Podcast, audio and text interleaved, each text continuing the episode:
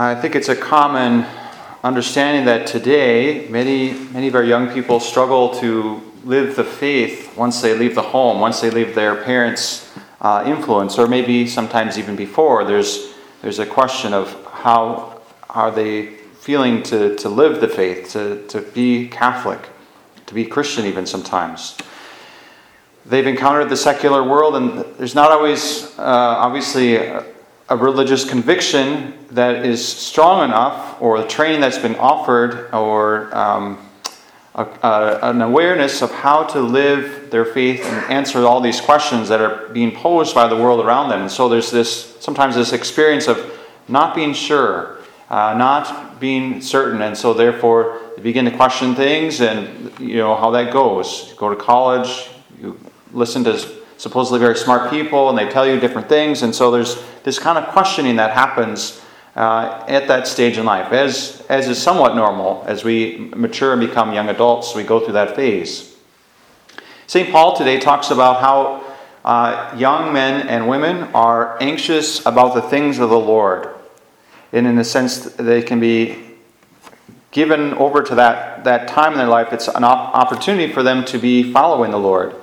And that when we're married, uh, men and women, we can become anxious about other things our spouses, uh, our income, our you know living situation, all the things that come crowding in when you have a family.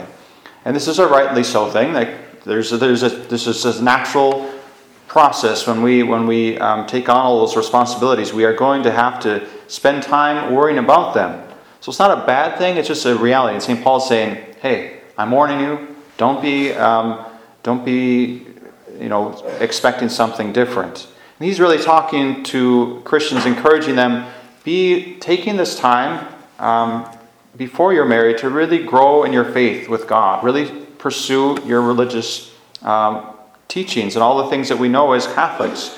Come to a deep relationship with God so that when um, you do take on those other responsibilities, you have a foundation to build upon. So it's a, it's a it's reality that we have to to grow, I think, in trust for Jesus uh, we see his power over even the demons. We see his power over the world, um, and that he speaks truth uh, that leads us to eternal life. And so these are things we have to come to understand that God is calling us. And so for young people, um, it's important that we continue to try to find ways to help them get those foundations in place. And I ask myself often, not just with young people, but everybody, but in particular young people, it's been on my mind. Um, are we doing enough for them? Are we helping them to get that foundation? I don't know what your response would be to that question, but I guess mine is we could probably do more. Uh, I haven't had the chance to disciple each one of them. I, would love to, to meet and talk to them and learn all their concerns. What are their questions? What are the things that they're dealing with? Um, sometimes my perception of what they're dealing with is different than what they themselves would say, and so it's good to um, can I meet with them and talk to them? And every time I do, it's, it's always enlightening. Are they being discipled? Are they being mentored in the faith? Um, are they seeing witnesses that are guiding them? Of course, they have their parents. Of course, we have our faith formation program. But there's something that perhaps is still needed beyond that.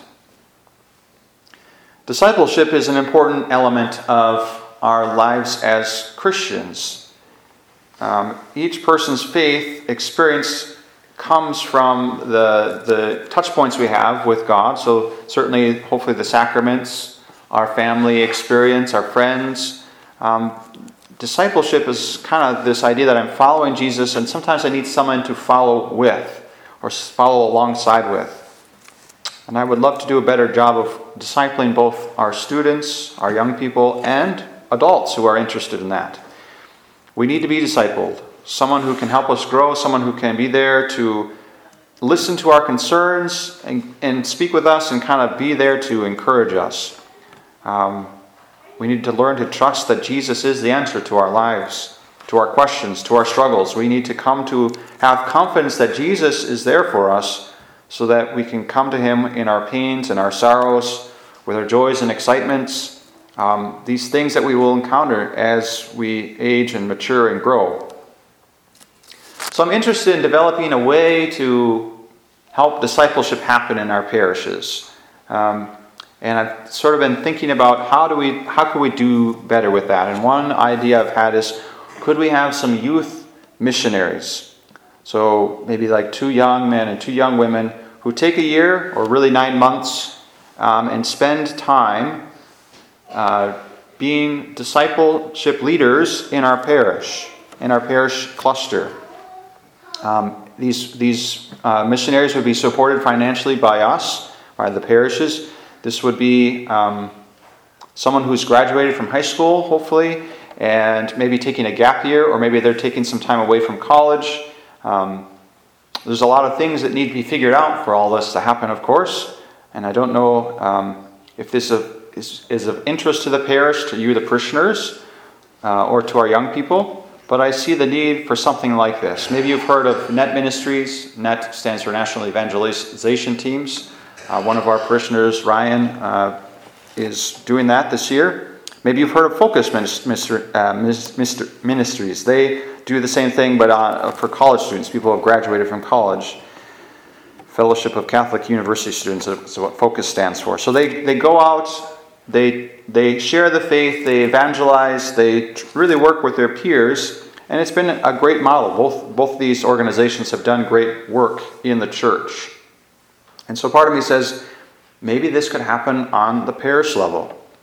One of my siblings, my brother Nate, uh, when he was in college, I, I don't know if it's his first or second year, he had an encounter with a focus uh, missionary, and I would say it really helped him grow in his faith. And maybe that's the reason why he's Catholic today, and that's why his his uh, wife is Catholic. Maybe that's why he got married and has three children. So I don't know. It's hard to know what the impact of one relationship can be, but I know uh, when we see true discipleship happening, that's where a lot of times our faith takes on a deeper level.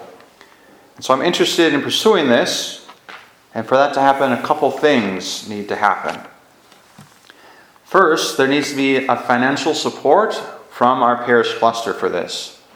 Uh, to get an idea of how that might happen or what that might look like, if you have a bulletin or you get one this weekend, there's a little insert in it. It's a really nice insert I made so you can look at it. Um, it talks a little bit about what this whole thing is, and then on one side it talks about ways that this could be supported financially or even in other ways. Uh, and then on the other side, it sort of talks about what they would do, just some ideas of what they might do, those missionaries.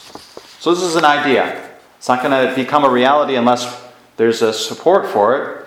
Um, and maybe this is not quite the thing. Maybe there's another way to do it, but I'm just kind of looking for a way to help ground our uh, students in the faith. We have a, a, a, lot of great students and a lot of great families in our parishes, um, but sometimes I still say we could do more and we could, we could help them have a stronger foundation. So, the one thing is the, the support. Secondly, we need to find those people, those four missionaries. Who are they? Where are they going to come from? Uh, would they be coming from our parish? Cluster? Maybe. Um, might be challenging to serve in your own parish. There's that whole uh, thing about prophets not being welcome in their own home, but or their home, own neighborhood or whatever. So maybe that wouldn't work, but maybe we could recruit from somewhere else. So let's pray, asking God to show if this is something He wants us to do. Who are these missionaries? Who would they be? Um, maybe you know someone. Maybe you are aware of a young person who said, Yeah, I'm not sure quite what I want to do. I have faith in the Lord, but I'm not sure what, what I'm called to do. Perfect. We got something for you to do. Uh, let, let's talk. So that's my invitation.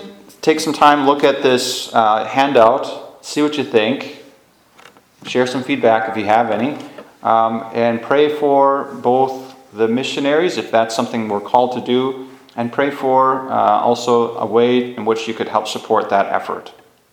So I want to make this a reality, but of course I need your help, and I'm asking you to be prayerfully considering uh, if this seems like a, a good thing to you and how you might be assisting that, even if it's just your prayers or making connections, um, all of these things will be needed. So, God is calling us to evangelize the culture, and as our bishop keeps talking about, we are in a missionary time, and so we need to think of new ways to bring the faith and new ways to encourage growth in the faith, not just maintaining, but growing and going out after those those uh, who are needing to be more rooted in the faith. And I think we definitely need that for our young people. So, this is my invitation and my prayer. So, please uh, consider that and let me know what you think.